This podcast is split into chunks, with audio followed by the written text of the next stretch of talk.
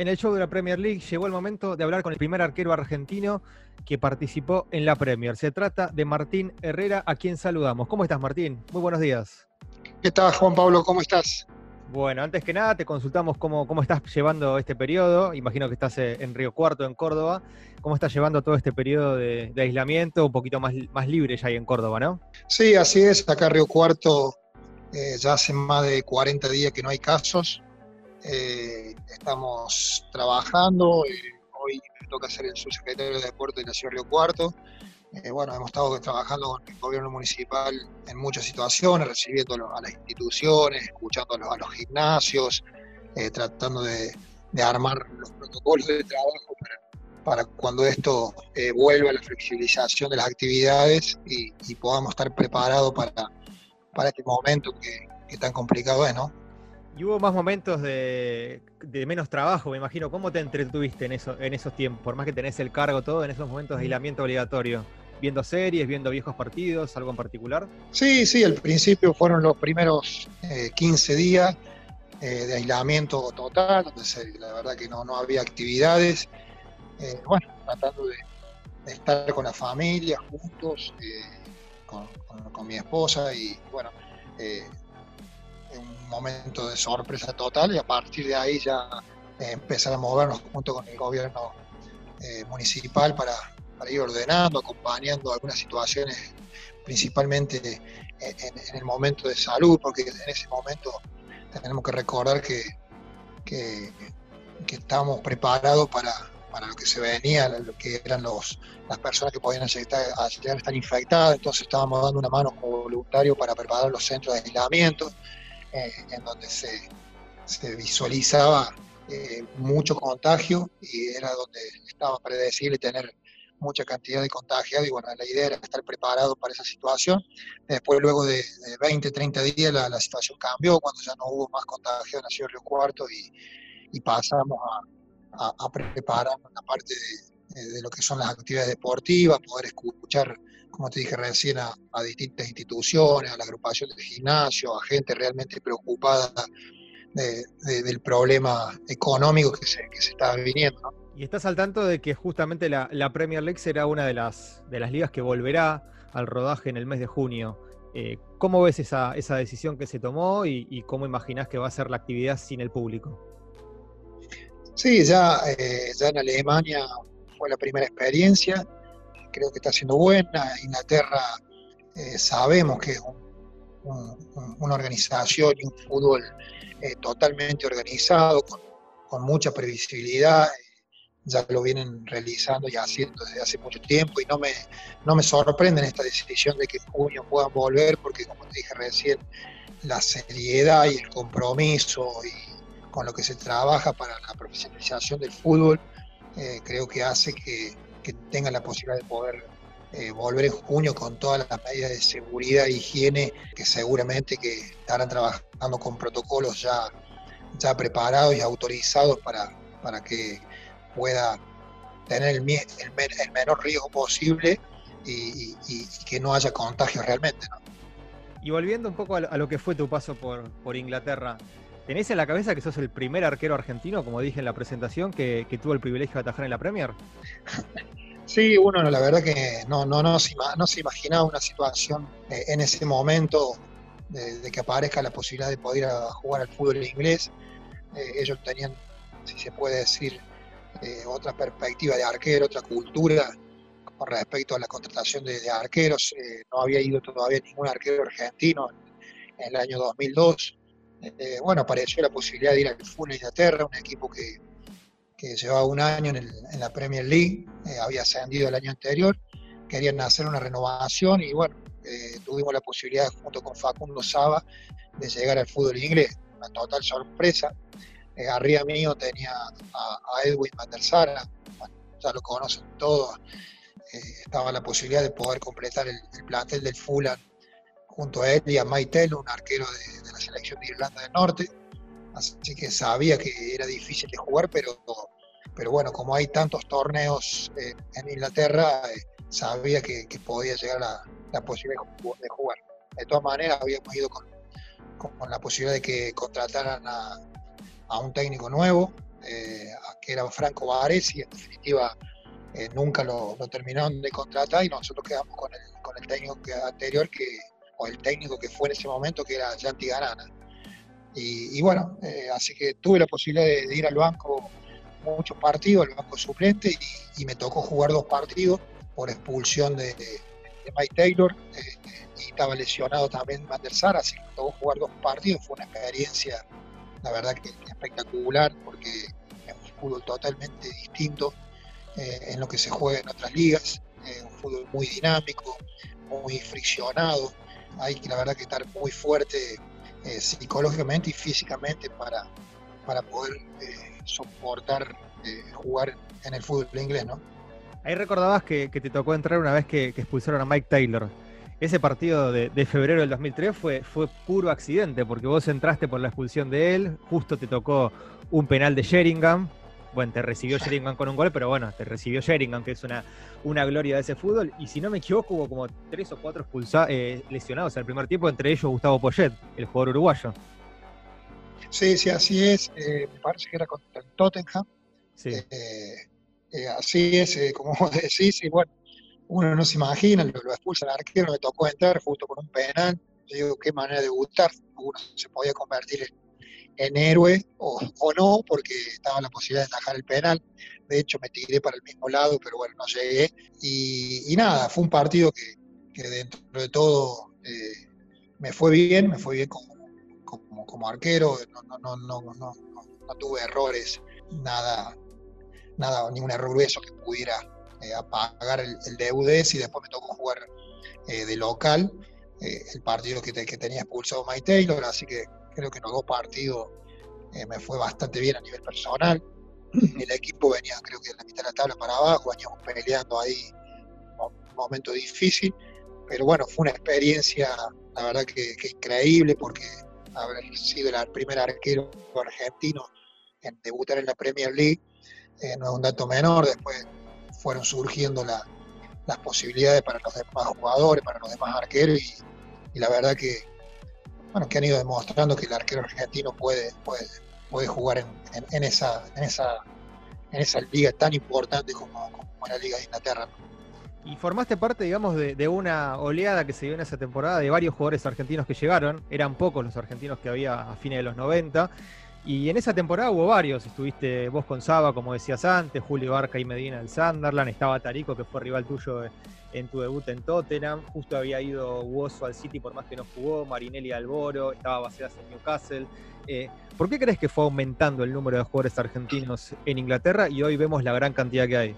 Bueno, yo, yo pienso que, la Premier League, y había también jugadores, jugadores en la segunda categoría que yo conocía también, se estaba abriendo la posibilidad y, este, esto que era la, globalización y la posibilidad de poder eh, jerarquizar eh, esa, eh, lo que era la, Premier League con, jugadores de, otros países principalmente, ¿no?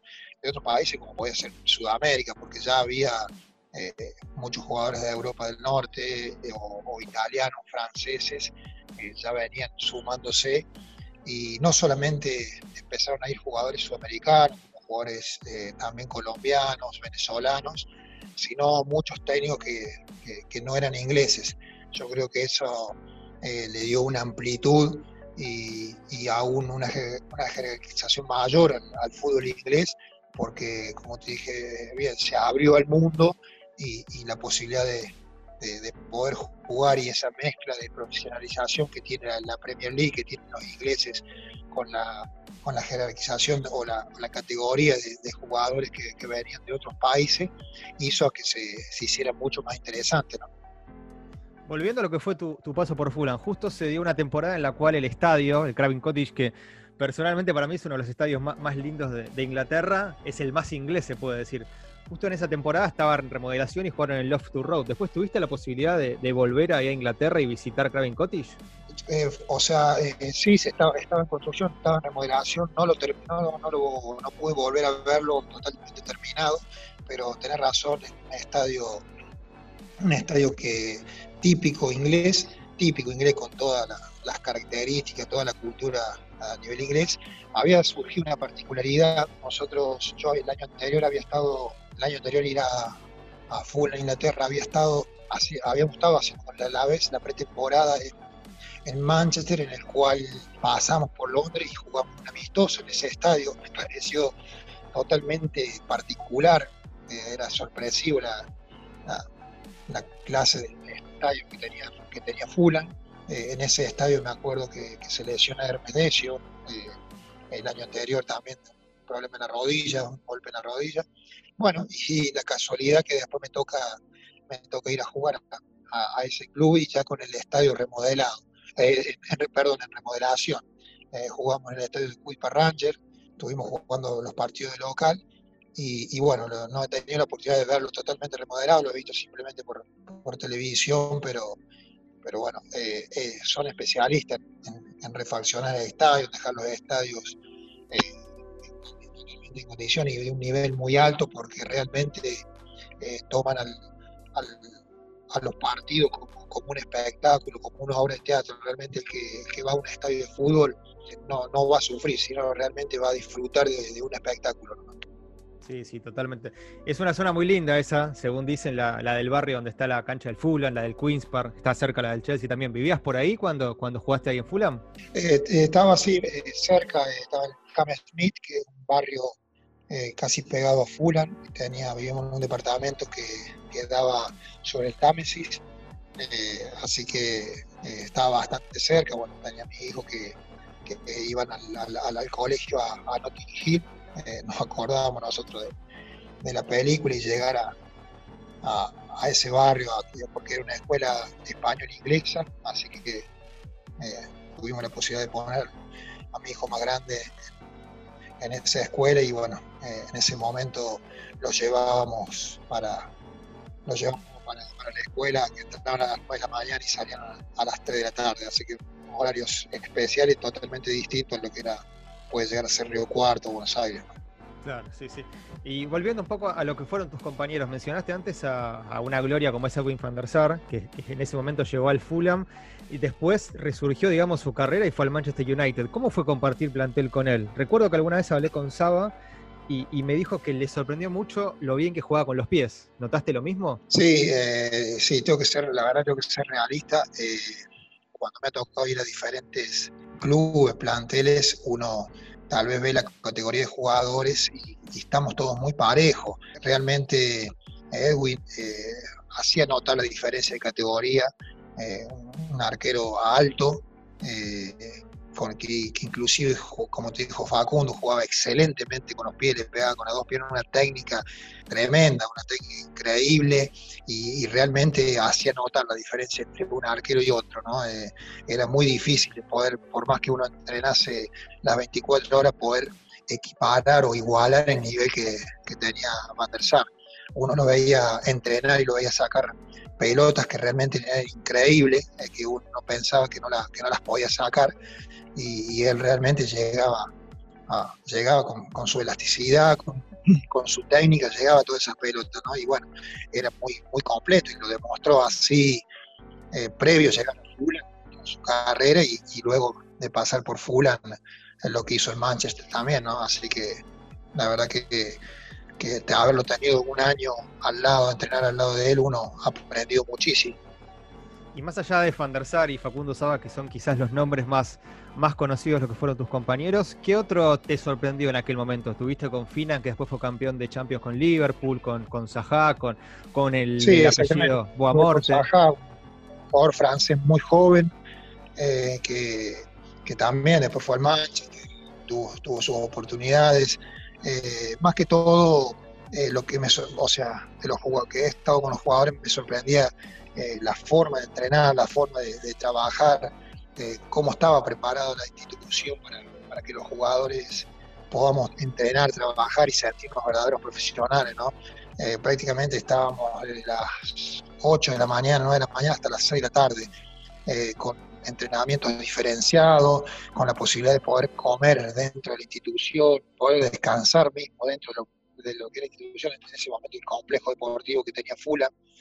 Eh, bueno, la verdad que podíamos, como te dije recién, podíamos hacer toda una vida profesional durante todo un día, que eso hacía lo que a, mejorar físicamente y técnicamente, porque al llegar a la institución te hacen todo una, un diagnóstico de todas las partes musculares y cuando hay una deficiencia la, detectan enseguida para poder más allá de, del trabajo convencional de, entrenamiento que se hace. Entonces, cuando uno después lleva un periodo de, trabajo, de adaptación en, el equipo, realmente se pone totalmente en condiciones físicas para, para poder eh, pelear o, actuar en, la Premier League.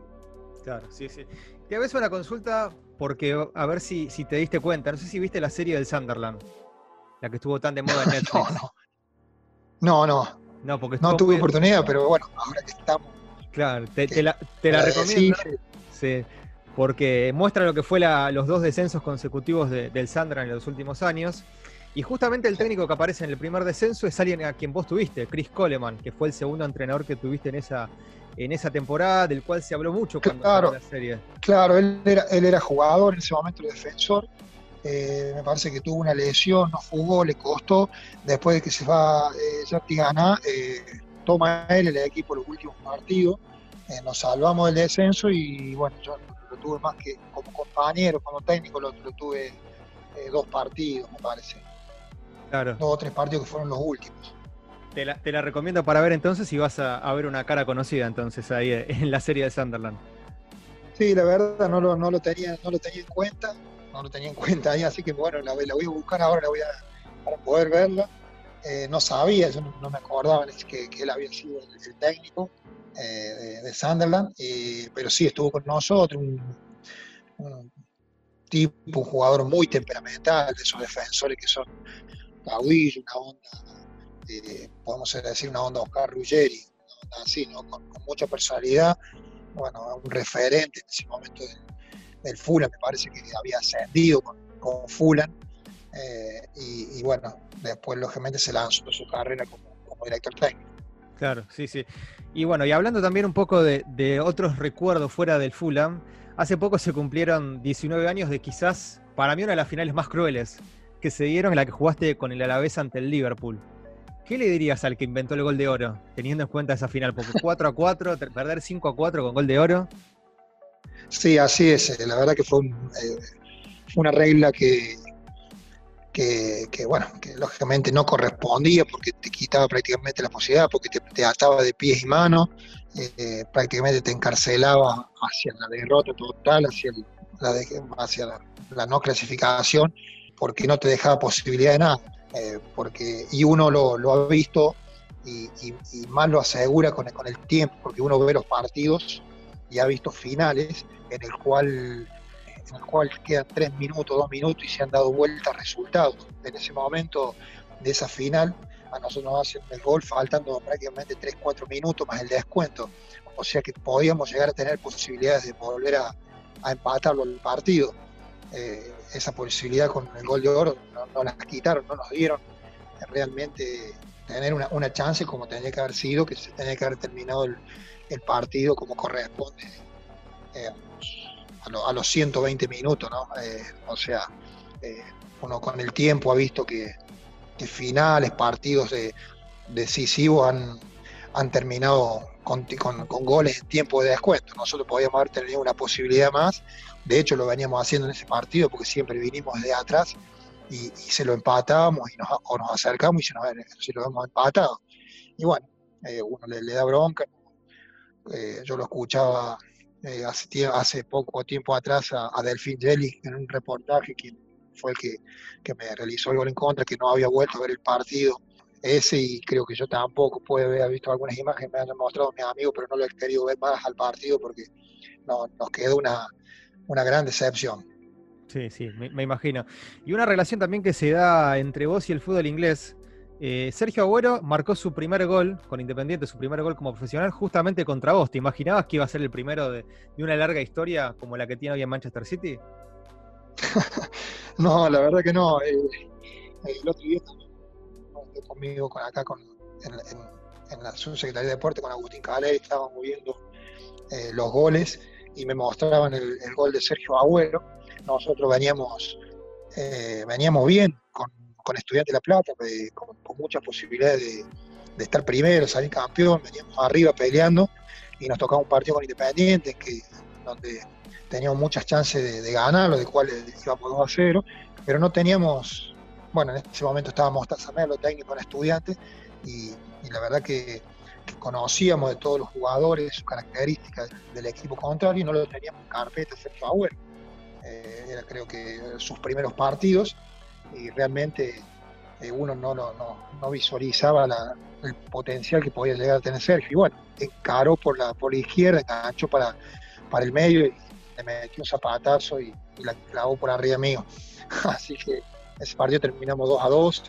bueno, se nos fueron acortando las chances de, poder salir primero o, de campeonar con estudiantes, pero quedó en el recuerdo. ¿no? Nunca imaginábamos después la carrera de, Sergio, la tremenda carrera de Sergio y, el jugador histórico que quedó, que, va a quedar seguramente en Inglaterra. ¿no?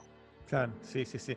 Bueno, volviendo un poco a, los arqueros argentinos de la Premier, después que, debutaste vos, vinieron cinco más. Speroni, de una larga trayectoria en Crystal Palace, Willy Caballero, Gazzaniga, Romero y Emiliano Martínez. Si ahora te, llama alguien del Fulham o algún amigo que tengas del fútbol inglés y te dice, ¿qué arquero recomendás? ¿A quién recomendarías? ¿A, quién, a qué arquero recomendaría hoy? Eh, sería para el fútbol sería a Andrada, un arquero con, condiciones físicas muy elásticas, eh, con muy buena altura, ellos buscan arqueros muy altos, no son los arqueros de, salir a cortar centro, pero hoy, hoy, o de cortar o de anticipar jugadas, Andrada hoy es un arquero que, que, como dije recién, de mucho reflejo, muy atajador y con un físico eh, envidiable verdaderamente y creo que él podría ser un, arquero que hoy podría estar trabajando en la, Premier League. Es muy difícil, te digo, es muy difícil eh, ser, eh, arquero de, las ligas europeas, no, es, para nada fácil, se necesita de, brindar confianza, de, tener un, una, seriedad y, bueno, de ser constante en, el nivel, de tener un nivel alto y ser constante. Creo que, cuando va un arquero argentino y tiene un, buen nivel, le abre las puertas a otro arquero, como nos ha pasado a nosotros en su momento, que me tocó ir a España, en ese momento Lechuga Roa eh, era, era ídolo y venía en un nivel muy alto, lo que harían desde todos lados, y ahí nos dio la posibilidad a todos los demás de, de, poder jugar en las ligas europeas. En ese momento me acuerdo que tuvo la, tuve la posibilidad de, ir yo, fue Caballero, fue Bulgo, fue Bonano, fue Bizarri, eh, una, tanda de, arqueros que se fueron desde Argentina, pero con creo que fue que quien nos abrió la puerta fue Lechuga. Bueno, y Lechuga se puede decir que te abrió las puertas de Inglaterra porque él no aceptó ir al United a principios del 2000 y terminaste yendo vos al Fulham y te quedaste con, con el título de primer arquero de la Premier. sí, sí, ah, El, título hubiera, lógicamente, gustado poder, hubiera gustado poder jugar más partidos, lógicamente, pero bueno, eh, sabemos lo, que, lo, competitivo que es, eh, el nivel alto que tiene la, Premier League y, lo complicado que, es. Pero bueno, como te dije recién, me sirvió para mi carrera deportiva, para mi carrera profesional eh, he aprendido en todos lados, así me haya estado, haya de, suplente o de titular, siempre uno eh, va creciendo y, trate de, usar todas esas cosas a, nivel positivo para, para seguir en, en mi carrera futbolística. Bueno, Martín, te agradezco muchísimo por, por estos minutos para, para, repasar esa historia tuya en Inglaterra. Y bueno, ojalá pronto puedas volver a Craving Cottage para verlo cómo quedó terminado y para disfrutar un partido del Fulham. Veremos si en la Premier, porque está ahí peleando por, por ascender.